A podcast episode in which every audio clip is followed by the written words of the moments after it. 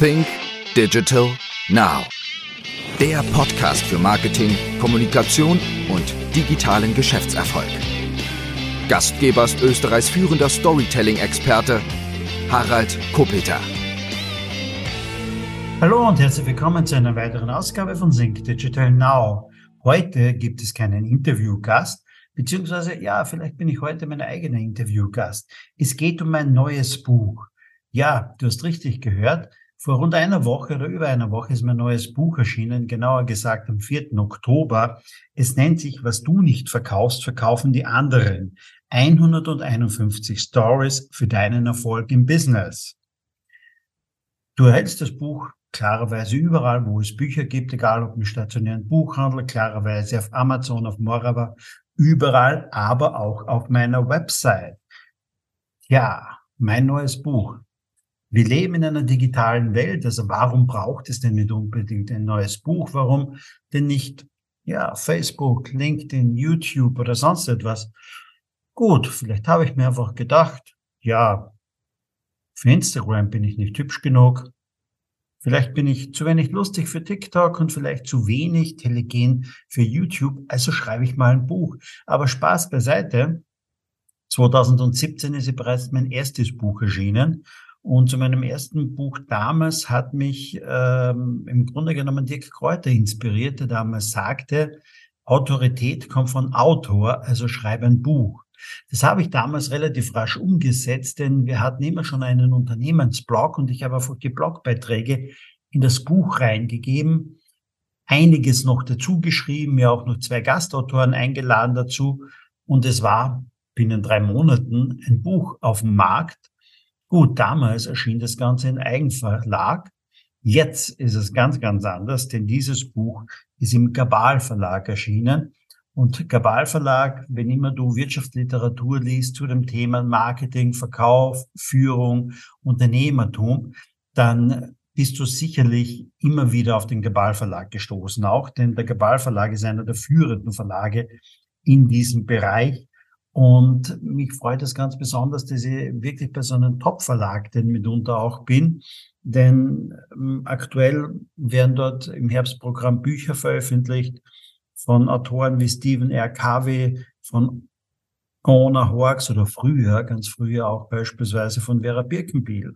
Und das sagt natürlich auch schon etwas darüber aus, wie mitunter den Autoren ausgewählt werden von diesem Verlag. Und ja, das macht mich durchaus auch ein bisschen stolz, dass dieser Verlag mich auch dazu eingeladen hat, ein Buch dort zu veröffentlichen.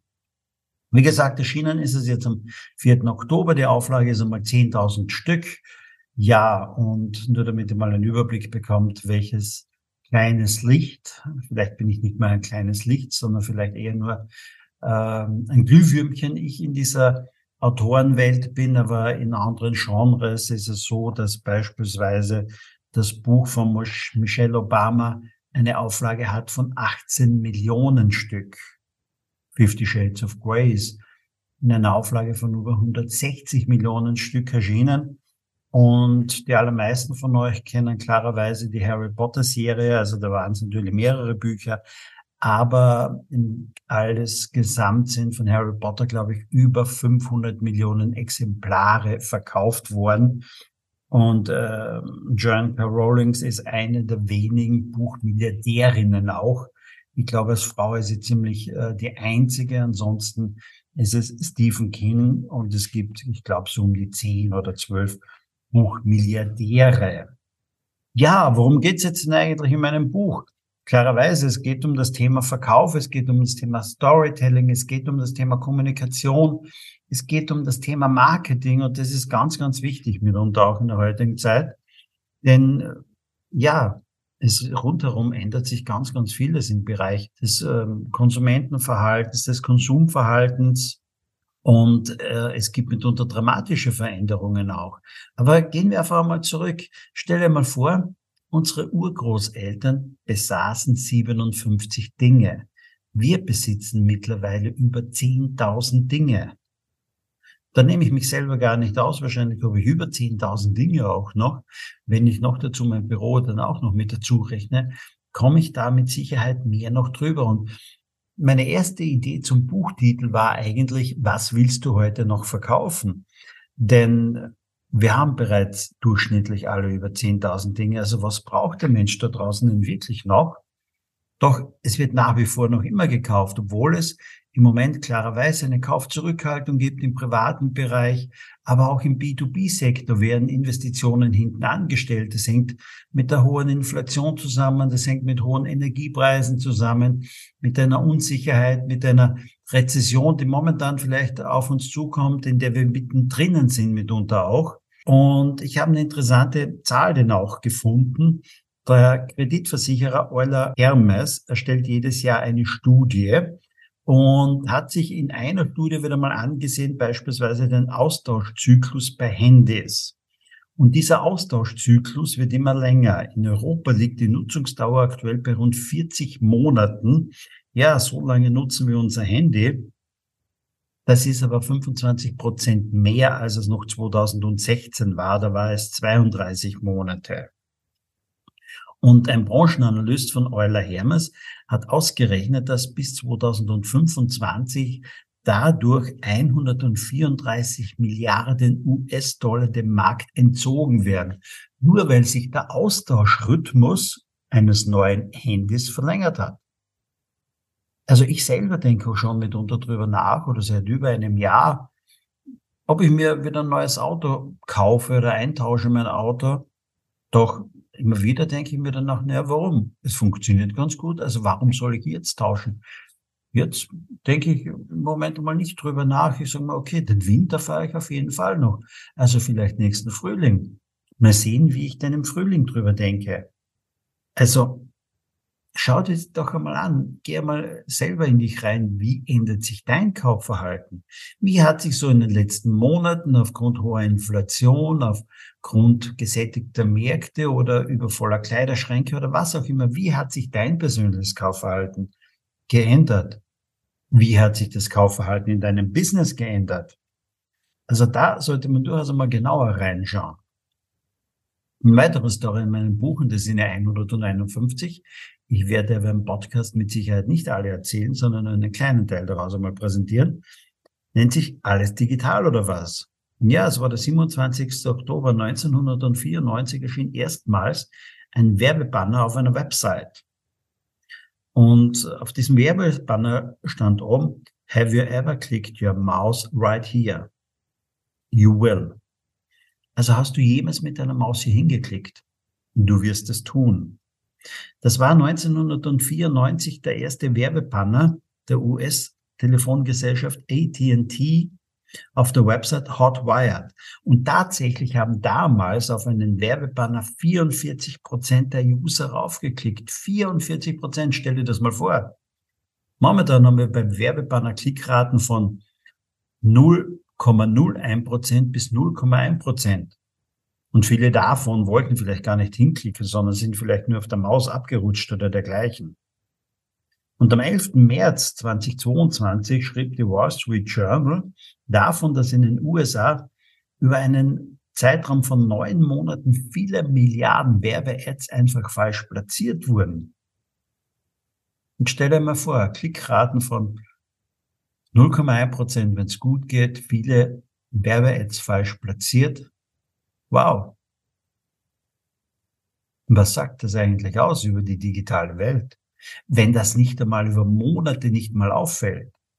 Und jedes Jahr werden Milliarden mehr und mehr in die digitale Welt gesteckt und es wirkt immer weniger. Also ich glaube, da draußen sind ganz, ganz viele Leute unterwegs, denn auch im Bereich von Online-Marketing, die einfach immer mehr und mehr Geld reinstecken. Und ich bin davon überzeugt, mehr wirkt nicht unbedingt mehr.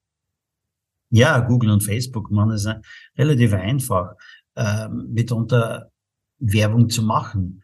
Und sie meinen auch, ähm, ja, mehr wirkt mehr. Doch in den vielen Jahren, Jahrzehnten mitunter, in denen ich im Bereich von Verkauf, Marketing unterwegs bin, habe ich schon eines festgestellt und auch in vielen Gesprächen in verschiedensten Branchen und dergleichen. Äh, wenn ich mit hunderten Leuten spreche, dann ist es so, dass drei Prozent eigentlich immer kaufen. Das kannst du gar nicht verhindern. Du hast ungefähr mit siebenunddreißig Prozent der Menschen da draußen, im Unternehmen da draußen, mit denen kannst du relativ gut sprechen, die kannst du von deinem Produkt überzeugen oder auch nicht. Das kommt jetzt einmal darauf an, wie gut du kommunizierst. Und da hast du ca. sechzig Prozent, da kannst du sagen, was du willst. Du wirst keinen Deal machen. Viele stürzen sich auf diese sechzig Prozent und glauben, ah, da muss noch viel mehr gehen. Ich würde mich auf die siebenunddreißig Prozent konzentrieren, mit denen du einfach gut kommunizieren kannst und einfach versuchen, hier die Kommunikation nochmal zu verbessern. Was du allerdings mit nur mehr und mehr an Werbebudget machst, was immer weniger wirkt, ist nichts anderes, als diese Zufallstreffer zu erhöhen. Ja, es gibt in allen Bereichen immer diese drei Prozent, die einfach immer kaufen. Es gibt ein altes Sprichwort, jeden Tag findest du einen Deppen für dein Produkt. Und genau so ist es. Diese drei Prozent, die findest du ohnehin immer. Also vielleicht muss es einfach irgendwann einmal noch nur anders gemacht werden. Und was man auch immer tun sollte, einfach mal genauer hinsehen. Was sind so im Hintergrund eigentlich die Bedürfnisse? Was sind im Hintergrund die Gründe, warum jemand etwas kauft oder nicht kauft? Ich habe da unter äh, Story Nummer sechzehn eine nette Geschichte auch gefunden, die ja mitunter so beginnt: Menschen denken nicht, wie sie fühlen, Menschen reden nicht so, wie sie denken und sie handeln nicht so, wie sie reden. Das ist abgeleitet von einem größten Werber unserer Zeit, David Ogilvy. Und das sagt doch immer sehr, sehr viel aus, wenn es darum geht, äh, bei Meinungsumfragen, wenn es um das Thema Studien oder so etwas geht. Ich habe dazu folgendes Beispiel gefunden. neunzehnhundertvierundneunzig wurde der Eurostar-Tunnel eröffnet von England nach Frankreich. Die Kosten betrugen damals fünfzehn Milliarden Euro. Ja, heute würden so ein Tunnel massivst mehr kosten. Und die Fahrzeit von London nach Paris betrug drei Stunden. Ja, alle waren anfänglich begeistert und nach einem Jahr hat man einmal eine Fahrgastbefragung durchgeführt und äh, die Fahrgäste gefragt, ja, wie gefällt euch das denn? Und der einhellige Tenor war, drei Stunden ist viel zu lange. Ja, das ist so überall. Bahnfahrer kennen das. Das dauert einfach viel zu lange. Also hat man noch einmal sechs Milliarden Euro in die Hand genommen und hat die Strecken von London nach Dover, ich glaube, da taucht er dann ab, oder so, der Eurostar, ähm, begradigt. Und genauso die Strecken dann in Frankreich, wenn der Eurostar wieder rauskommt aus dem Tunnel bis nach Paris, sodass man dort nochmal schneller fahren konnte. Das Ergebnis war zwei Komma fünf Stunden Fahrzeit. Und einige Zeit später hat man wieder eine Befragung gemacht und das Ergebnis war, die Leute haben immer noch gesagt, das dauert viel zu lange. Die waren mit dem Erlebnis noch immer nicht zufrieden. Und ja, die Eurostar-Gesellschaft hat sechs Milliarden Euro ausgegeben. sechs Milliarden, das sind sechstausend Millionen. Wow. Das bedeutet nichts anderes. Ich hätte jetzt sechzig Jahre lang jedes Jahr hundert Millionen Euro ausgeben können, nur um meine Fahrgäste zu bespaßen. Also hätte ich ja vielleicht mal eine Kooperation machen können mit Nespresso. Und lass einfach einmal George Clooney einen Nespresso servieren im Eurostar. Ich glaube, den Fahrgästen werden dann nicht mehr langsam. hundert Millionen Euro nur, um die Fahrgäste zu bespaßen, damit die zweieinhalb beziehungsweise drei Stunden, die es vorher gebraucht hat, einfach schneller vergehen. Das wäre doch mal eine Alternative. Oder was meinst du? Doch, ja, es hat immer schon Unternehmer gegeben, die haben einfach den Schritt besser kommuniziert. Die haben mitunter vielleicht auch ihre, ja, ihre Zielgruppe, ihre Kunden besser verstanden und sie haben auch das verstanden, was denn die Leute da draußen wollen und suchen. Und was wollen die Leute da draußen? In der Kommunikation gibt es im Grunde genommen ja so vier Kriterien und diese vier Kriterien lauten Inform and Guide Me, Hype and Entertain Me. Informiere mich, führe mich, inspiriere mich und unterhalte mich. Das ist das, was die Menschen suchen. Genau das geben sie mitunter auch in den Suchschlitz ein bei Google. Genau das suchen sie auch auf YouTube. Doch all das ist nicht neu. Es war Ende des neunzehnten Jahrhunderts in den U S A.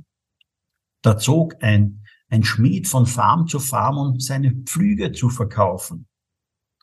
Und wie er auf einer Farm war, da hat er natürlich immer Geschichten erzählt, die er zuvor auf anderen Farmen erlebt hat, die er dort gehört hat. Es war Tratsch und Klatsch mitunter dabei, aber es war auch viel Interessantes und Wissenswertes für andere Farmer wieder dabei. Erfahrungen, die andere gemacht haben. Und dieser Schmied wollte einfach irgendwann einmal mehr von seinen Pflügen verkaufen und hat damals achtzehnhundertsiebenundneunzig das erste Kundenmagazin rausgegeben. Das Kundenmagazin nannte sich The Furrow, die Furche, was ja sehr, sehr gut zu einem Pflug passt, und hat damals den Farmern diese Zeitung gegeben, das erste Kundenmagazin, genau mit dem Hintergrund Inform and Guide Me, Hype and Entertain Me. Ach, im Übrigen, der Schmied damals, das war John Deere. John Deere, du kennst wahrscheinlich die grünen Traktoren, wenn du übers Land fährst. John Deere ist heute Weltmarktführer in der technischen Landwirtschaft. Mir sagen Unternehmen immer wieder mal, wenn man darüber spricht, ja, ein Kundenmagazin, ja, das machen wir mal dann, wenn wir richtig groß sind. Nein, der hat als erstes das Kundenmagazin gemacht und ist dann richtig groß geworden. Und das Gleiche ist dann mal mitunter gewesen, auch ähm, zur Jahrtausendwende mitunter. Da war es neunzehnhundert, meine ich, nicht? Also vor über hundert Jahren, hundertdreiundzwanzig Jahren, da war es Michelin, der Reifenhersteller, der damals den ersten Michelin-Guide rausgegeben hat. Du weißt, heute ist der Michelin-Guide einer der besten Restaurantführer der Welt. Erfunden hat das ganze Michelin der Reifenhersteller. Der hat damals den Michelin-Guide herausgegeben, denn eines war klar, damals gab es nicht toll asphaltierte Straßen, sondern die Straßen waren Rumpelpisten und die Haltbarkeit von Reifen und auch von Autos, ja, die war überschaubar. Und man musste einfach mal wissen, wo ist die nächste Werkstätte? Wo kann ich mitunter als nächstes tanken? Wenn die Reparatur dauert, wo kann ich dann mitunter nächtigen? Wo kann ich essen? Und darüber, daraus entstand dann mitunter der Michelin Guide. Und auch da ist das Prinzip wieder mit dabei. Inform and guide me. Also informiere mich und führe mich. Und genau daran hat sich Michelin erhalten. Und genau so funktioniert gutes Content-Marketing. Genau so funktioniert gutes Storytelling, um den Leuten mitunter auch das zu geben. Ein historisches Beispiel vielleicht noch. Findest du auch in meinem Buch, nämlich unter der Geschichte vierundzwanzig. Ja, denke mal drüber nach, was ist das meistverkaufte Kochbuch der Welt? Nein, es ist nicht Jamie Oliver. Nein, es sind nicht diese berühmten oder bekannten äh, Köche, die man äh, Tag für Tag oder wöchentlich im Fernsehen sieht, wie Tim Mälzer oder viele andere. Es war auch nicht der alte große Franzose, der Paul Bocuse. Nein, das meiste verkaufte Schulkochbuch, Schulkochbuch, so, ist Doktor Oetkers Schulkochbuch. Doktor Oetker hatte ja achtzehnhundertdreiundneunzig das Backpulver erfunden. Und irgendwann wollte er den Menschen, damals vorwiegend den Hausfrauen da draußen, zeigen, was kannst du mit dem Backpulver alles machen, wofür ist es gut, was gelingt dir mit Backpulver besonders gut, und hat dann das erste Schulkochbuch rausgegeben. Und dieses Kochbuch wurde sage und schreibe neunzehn Millionen Mal verkauft. neunzehn Millionen Mal. Es gibt heute noch immer den Verlag, Doktor Oetker Verlag, der Kochbücher rausgibt. Der gibt eine ganze, ganze Menge Kochbücher raus. Und stell dir mal vor, wozu greifst du, wenn du beim Einkauf bist und du brauchst Back- Backpulver? Natürlich zu dem Produkt, von dem du das Kochbuch zu Hause hast. Stell dir vor, dein Buch, oder ich würde mir vorstellen, mein Buch liegt bei neunzehn Millionen Leuten zu Hause. Bei neunzehn Millionen Unternehmen, Marketingverantwortlichen, Führungskräfte. Ja, mein Telefon würde mit Sicherheit öfters klingeln. Und genau das ist es. Das ist das Thema Content Marketing. Das ist das Thema, worum es geht. Wie kann ich besser kommunizieren? Und das wird in nächster Zeit einfach wesentlich sein für ganz, ganz viele Branchen. Denn mal ehrlich, die Produkte, Die Leistungen, die Dienstleistungen, die Angebote sind doch vielfach vergleichbar. Das ist doch eins zu eins. Und mein Mitbewerb ist meistens ja auch nur einen Mausklick entfernt. Ja, wir leben in einer digitalen Zeit. Also wo kannst du dich am meisten von deinem Mitbewerber unterscheiden? Und ich glaube, es ist vor allem im Bereich der Kommunikation.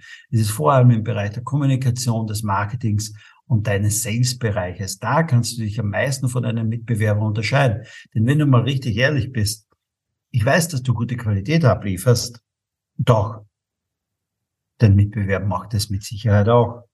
Auch der hat eine gute Qualität. Auch der kann, ja, genauso die gute Qualität liefern, wie du es kannst. Also wird es darauf ankommen, wer besser kommuniziert, wer mehr Menschen erreicht, wer diese Menschen besser erreicht. Ja, und wer sein Produkt einfach auch besser erklären kann, so dass es die Menschen da draußen mitunter verstehen.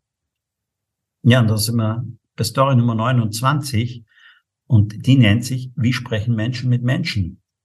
Und Kurt Tucholsky hat auf die Frage, wie sprechen Menschen mit Menschen, geantwortet, aneinander vorbei. Und von Paul Watzlawick, einer der größten Kommunikationswissenschaftler unserer Zeit, kennen wir auch, Kommunikation ist das, was beim anderen ankommt. Wir glauben immer, Kommunikation ist das, was ich sage oder tue. Doch in Wirklichkeit ist Kommunikation genau das, was der Gegenüber versteht von uns. Und das ist meistens weniger als zwanzig Prozent in dem, was ich denke, dass er denn mitunter versteht, beziehungsweise das, was ich ihm sagen will oder das, was ich ausdrücken will. Vera F. Birkenbiel hat es ähm, ja früher mal so beschrieben, wir denken in Bildern und übersetzen das Bild in Sprache. Dabei gehen schon einmal mindestens zwanzig Prozent der Informationen verloren. Dann gehen diese Informationen mal auf Reise, denn ich spreche und es kommt gegenüber an. In dieser Reise gehen weitere vierzig Prozent an diesen Informationen verloren. Beim Empfänger angekommen werden die Sätze und Worte wieder in Bilder zurückverwandelt und dabei gehen weitere zwanzig Prozent verloren. Bestenfalls kommen also nur mal zwanzig Prozent beim Empfänger an. Und noch dazu werden dann vielleicht zwanzig Prozent oder Teile davon einfach nochmal falsch interpretiert. Das heißt, wir sollten viel, viel mehr an unserer Kommunikation arbeiten, sodass im Grunde genommen bei meinem Gegenüber genau das ankommt, was ich meine. Ich werde es ohnehin nicht schaffen. Nein, du wirst niemals hundert Prozent schaffen. Aber es geht nur darum, dass du mehr schaffst als deine Konkurrenz. Dass du mehr schaffst als dein Mitbewerb. Und dann überspringe ich wieder mal einige Geschichten. Ja, du kannst es ja selber nachlesen. Den Link zum Buch, zur Bestellung äh, hast du klarerweise in den Shownotes. Ich bin bei Story Nummer sechsundvierzig und die nennt sich Du hast zwei Ohren. Und da gibt es ein schönes Zitat, das ich sehr schätze auch. Das nennt sich, der Mensch hat zwei Ohren und eine Zunge, damit er doppelt so viel hören kann, wie er spricht. Das stammt von Epiktet, einem antiken Philosophen. Und das ist ein großes Problem unserer Zeit, denn auch, dass wir im Grunde genommen nicht gut zuhören. Ja, jetzt hörst du zu, weil, klar, das ist ein Podcast. Und im Moment bist du zum Zuhören vielleicht verdammt, gezwungen oder was auch immer. Aber wir hören unseren Kunden nicht zu, wir hören unseren Gegenüber nicht zu, unseren Mitmenschen nicht zu. Wir hören, ja, man sagt es auch so schön, wir hören nicht zu, um zu verstehen, wir hören zu, um zu antworten. Mitten in dem, was unsere Gegenüber erzählt, beginnen wir schon die Antwort zu formulieren. Vielfach unterbrechen wir auch schon einmal seine Sätze, um zu antworten, anstatt einmal richtig zuzuhören, was denn eigentlich das Problem ist. Und genau darum geht es. Es geht um Probleme zu lösen. Und das ist das Wesentliche dabei. Es geht nicht darum, wenn du Verkäufer bist, und du bist immer ein Verkäufer, denn du willst immer etwas von deinem Gegenüber, versuchen, deine Angebote, deine Dienstleistungen, deine Meinung an den Mann zu bringen, sondern hör mal richtig zu. Man sollte zwei Drittel zuhören und ein Drittel sprechen. Probier es einmal aus. Ich denke mal, du wirst deine Botschaften wesentlich besser an den Mann bringen, wenn du zuvor gut zugehört hast. Wir sind bei Story Nummer achtundfünfzig und die nennt sich Geschichten zahlen sich aus. Und das ist eine Geschichte eines kleinen Experiments. Und zwar im Jahr, im Jahr zweitausendneun starteten zwei Autoren in den U S A, nämlich Rob Walker und Joshua Klein, ein Experiment namens Significant Objects. Das Experiment sollte untersuchen, ob äh, der emotionale Wert eines Objekts den tatsächlichen Wert beeinflussen kann. Und zwar sah das Experiment folgendermaßen aus. Sie haben sich zweihundert kleine, wertlose, mitunter sinnlose ähm, Stücke gekauft auf Flohmärkten, auf ähm, anderen Märkten, äh, in Trödlershops. Da waren mitunter Eierbecher dabei, da waren bemalte Golfbälle dabei, da waren Flaschenöffner dabei, da waren Trinkgläser dabei, da waren Teller mit dabei, was auch immer, all diese Sachen, die man so auf Trödlermärkten kriegt. Und im Schnitt äh, kosteten diese Dinge unter einem Dollar.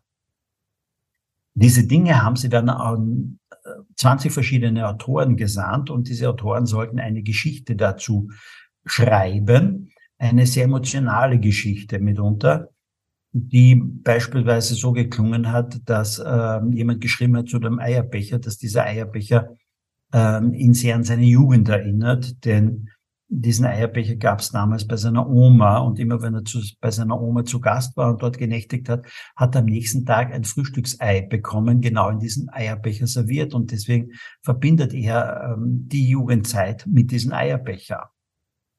Also eingekauft um weniger als zweihundert Dollar. Dann wurden diese zweihundert Objekte auf eBay gestellt, mit einer emotionalen Geschichte versehen und sage und schreibe wurde all das verkauft für über achttausend Dollar. Das ist ein richtiger Sprung, oder? Ich kaufe das für weniger als zweihundert Dollar ein, versehe das mit einer emotionalen Geschichte und verkaufe das für über achttausend Dollar. Da sieht man einmal den richtigen Wert guten Storytellings. Da sieht man mal, was richtig gut ankommt. Du glaubst immer Zahlen, Daten und Fakten. Ja, das ist das, was wichtig ist. Nein, es ist die emotionale Geschichte dazu.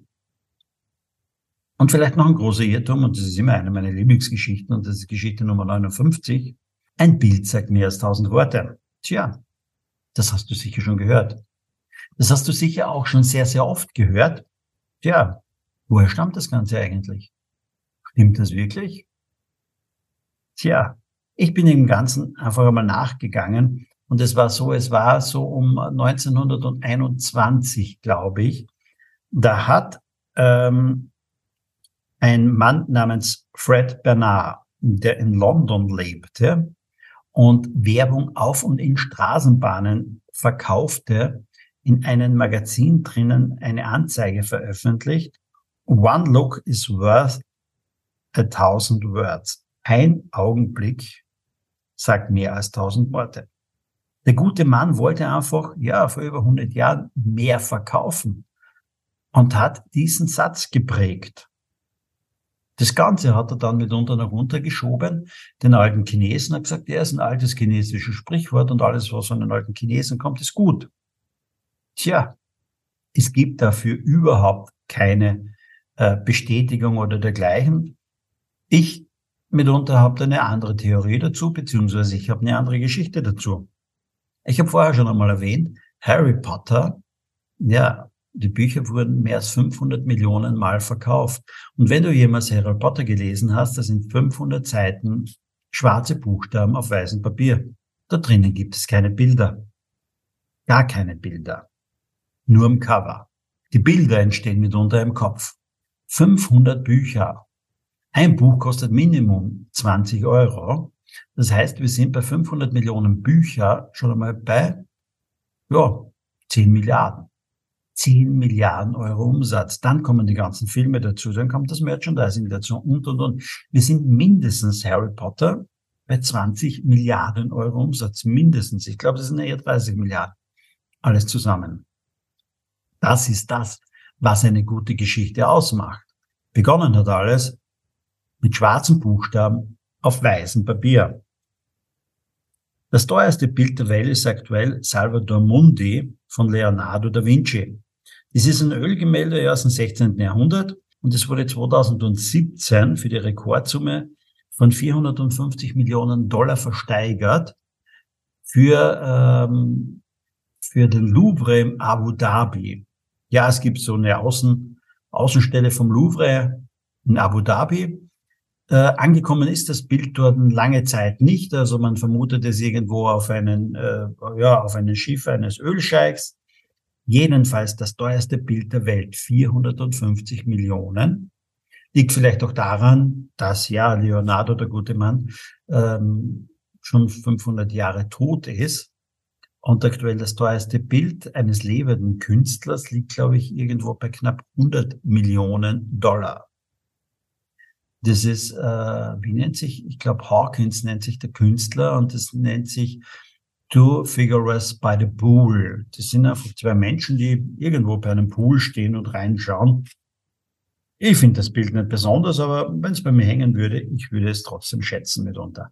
Aber da siehst du einmal den Unterschied zwischen einer guten Geschichte und einem Bild. Und der ist riesen, riesen groß. So. Jetzt bin ich angelangt bei Geschichte Nummer neunundfünfzig. Ja, die Geschichte neunundfünfzig ist genau diese Geschichte. Ein Bild sagt mehr als tausend Worte. Das Bild, das ich dir noch zeichnen will, ist mitunter das Bild meines Buches. Es ist sehr bunt gehalten, in grün, blau und rot. Was du nicht verkaufst, verkaufen die anderen aus dem Gabal Verlag. Ich will dir nicht das ganze Buch vorlesen. Ja, ich mache noch einen zweiten Teil dieses Podcasts, weil ich glaube, das ist ein ganz, ganz wichtiges Thema. Es gibt da drinnen so viele tolle Beispiele aus dem Marketing heraus, aus den Beispielen von Firmen, mitunter wie die umgegangen sind mit gewissen Situationen, wenn es einmal nicht so gelaufen ist, wie man sich das vorgestellt hat, wenn man einmal darauf geachtet hat, welche Maßnahmen man ergreifen muss, wie achtsam man sein muss am Markt. Ja, wir hatten jetzt viele, viele Jahre wieder, wo es wunderbar und toll gelaufen ist, aber momentan ist es doch so, und das ist zumindest meine Wahrnehmung, dem glaube ich, du kannst im Moment gewinnen, wenn du deine Kompetenzen im Bereich Kommunikation, Marketing und Sales enorm stärkst. Dazu hilft dir vielleicht mein Buch, schau es dir an, du bekommst es überall in jedem Buchhandel. Du kommst also auf Amazon und auf allen anderen Plattformen. Der Link ist mit dabei. Was du nicht verkaufst, verkaufen die anderen. hunderteinundfünfzig Stories für deinen Erfolg. zweihundertacht Seiten. Ich finde es gelungen. Ich bin gespannt auf dein Feedback. Bitte schreib mir gerne zurück. Schreib eine Rezension auf Amazon. Ich würde mich riesig freuen über dein Feedback. Denn Feedback, ja, ist einfach wichtig. Zuzuhören ist wichtig, hatten wir schon vorher. Deswegen höre ich jetzt mal auf zu reden, denn ich höre gerne zu, ich lese gerne eure Kommentare und schaue mir das sehr, sehr gerne an. So, das war eine weitere Ausgabe von Think Digital Now. Wir hören uns demnächst wieder, entweder mit dem zweiten Teil zu meinem Buch oder aber mit einem Interview wiederum mit einem sehr, sehr spannenden Gast. Bis dann!